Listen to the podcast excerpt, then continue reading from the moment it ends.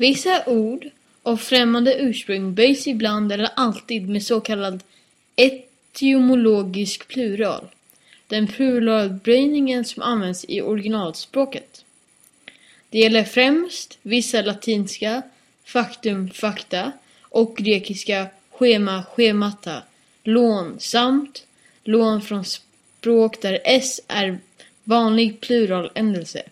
Inte minst engelskan, fan and fans, men också bland annat spanskan, tortilla, tortillas.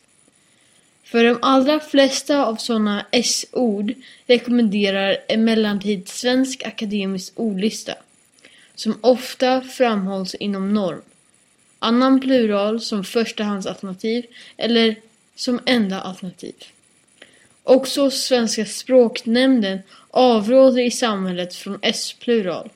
Svenska akademiska ordlistan till trots framhåller Svenska akademiska grammatik anno 1999 s-plural som ett av alternativen i svenskan.